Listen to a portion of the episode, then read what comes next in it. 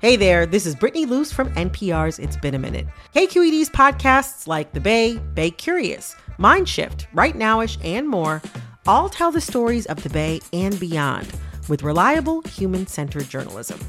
They aim to inspire, make you think, entertain, and expand your understanding of the place you call home. Here's how you can support podcasting at KQED. Showing your support is easy, and you can join Brittany in supporting KQED Podcast too at donate.kqed.org slash podcast. That's donate.kqed.org slash podcast. From KQED. It's Youth Takeover Week here at KQED. That's the public media station where the Bay Curious podcast is made. So all week, students from around the Bay Area are helping to make our programs. Bay Curious is getting help from a high schooler named Kira. She's got a question for us, so we sent her to a tiny alleyway in San Francisco to help get the show started. I'm Kira O'Hara Hines. I'm a senior at Santa Clara High School. We are at the Golden Gate Fortune Cookie Factory in Chinatown. And there's this huge machine that takes up the entire shop. I think it's the fortune cookie machine the dough comes out and is squished between these two plates. And then some people are taking the hot dough and folding it into a fortune cookie and putting the fortunes inside. We're here because I heard that San Francisco is the home of the original fortune cookie, and I was interested in the story behind it. That's where we can help. I'm Olivia Allen Price. Today on Bay Curious, we're exploring the surprising origins of the fortune cookie. How's it taste? Delicious.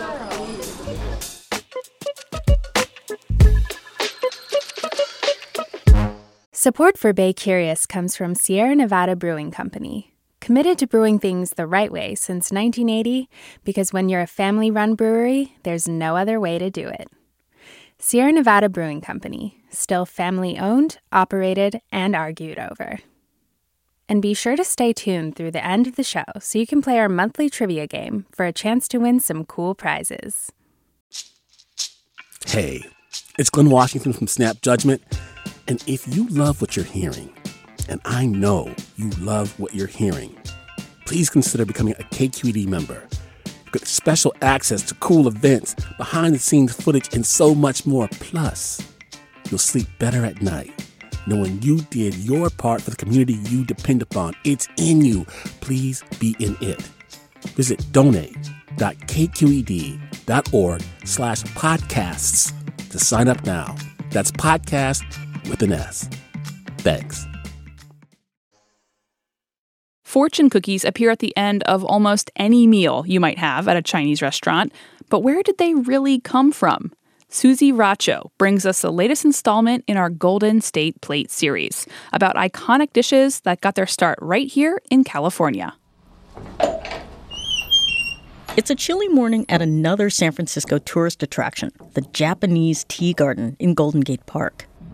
I'm here with one of the gardeners, Stephen Pitzenbarger. He's a bit of a tea garden historian. We are really a gem that's for San Francisco as much as it's for the tourists. He's taking me to the gift shop, where bolted to the top of a display case, I see two small iron molds, black with long, thin handles. They're called kata and are used to make Japanese crackers called senbei. A small sign says that these presses date back to 1914. As you can see, a very simple device, just pressing it flat. A device Stephen says a caretaker at the garden adapted to make fortune cookies more than a century ago.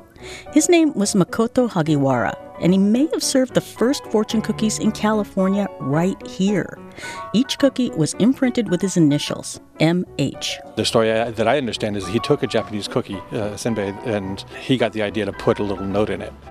You can probably trace the history of fortune cookies back to LA and San Francisco. But, you know, fortune cookies as a concept go way back to Japan. That's Jennifer Eight Lee. She wrote the Fortune Cookie Chronicles Adventures in the World of Chinese Food. But her research took her to Japan.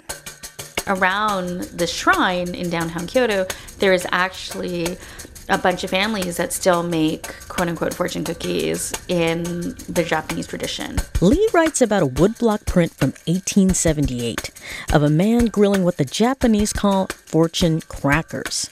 They look like American fortune cookies on steroids. They're actually bigger and browner. They're made with like miso paste and sesame, so have a much nuttier flavor than the American versions would tend to be yellow and like buttery and vanilla, reflecting American palate. The ones in Japan also have fortunes, but not baked inside. Instead, they're pinched in the fold. Lee says Japanese bakers still make these fortune crackers one by one, much like Makoto Hagiwara did in the 1900s in Golden Gate Park.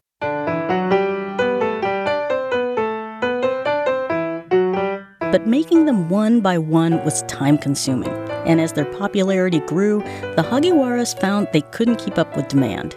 They outsourced production to a local confectionery shop called Benkyodo. My name is Gary T. Ono. My grandfather was the founder of Benkyodo. His name was Sueichi Okamura. Gary says his grandfather worked with Hagiwara to adapt a fortune cookie recipe to the American sweet tooth. They came up with a vanilla extract flavor that we know today. I visit Gary's apartment in LA's Little Tokyo. On the living room ceiling is a giant foam fortune cookie with the message Made in Japan sticking out of it. He drags out a heavy suitcase where wrapped in newspaper are several kata. Oh, those were my duffel baggies. They're heavier than I imagined and sport the familiar initials MH the Japanese tea garden's Makoto Hagiwara. All right. You can see where a, a cookie dough would go.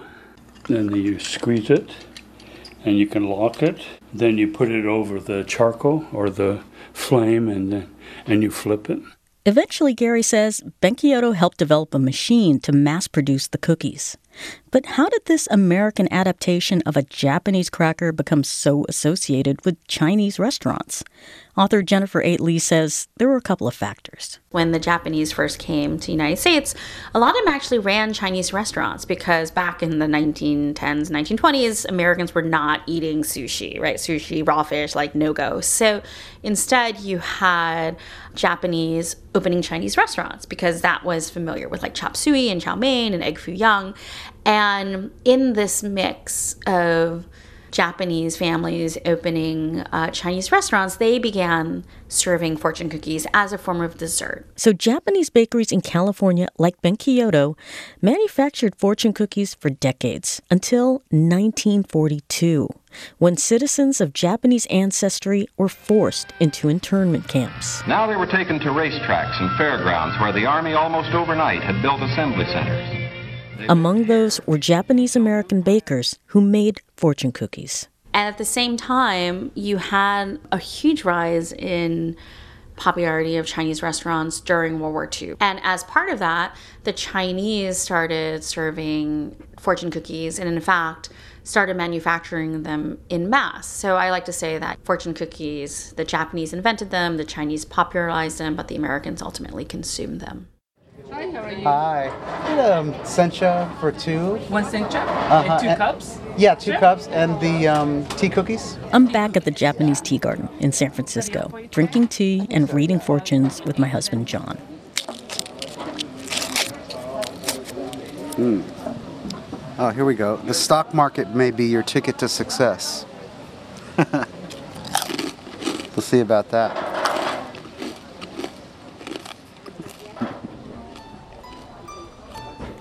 Personal connection to fortune cookies too. We gave them out as wedding favors. And like the ones now served at the Japanese tea garden, they came from Chinatown. That was reporter Susie Racho.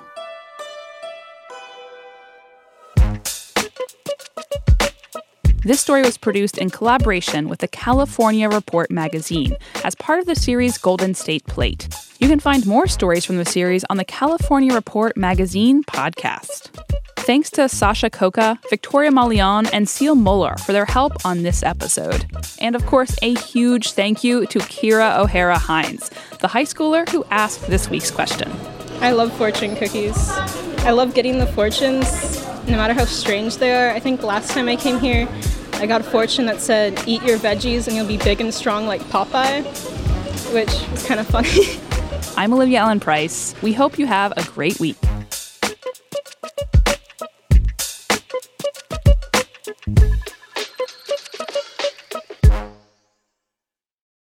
Hi, Bay Curious listeners. Are you ready to play May's trivia game? Every month, we read a question here at the end of our episode. You can give us your answers over at our website, kqed.org slash baycurious, or just click the link in the episode description. Out of the correct answers, we'll randomly choose one lucky winner to receive a cool prize package with Bay Curious swag and Sierra Nevada goodies.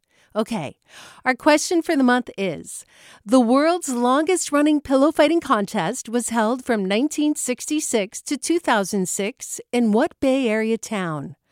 Our trivia quiz is made possible by Sierra Nevada Brewing Company. Good luck! Hey, it's Avery Trufelman, host of Articles of Interest. And I've got to say, I've been a fan of KQED ever since I was a little kid and I would come out to San Francisco to visit my grandma. It was just what we'd always turn on every time we got in the car, every time we were making dinner and turning on the radio. Was always KQED. And then over the years, I've become a massive fan of KQED podcasts because this is local reporting at its best. These are answers to questions you've always wanted to know, interviews with exciting, unusual voices, necessary journalism, all told with love and care and artistry. And did you know that a majority of KQED's funding actually comes from members? It's just people like you and me supporting the programs they love while also getting access to cool events, behind the scenes footage, and so much more. If you want to sign up and be a part of this amazing community, visit donate.kqed.org slash podcasts to become a member today. That's podcasts with an S. Thank you for listening and thank you for your support.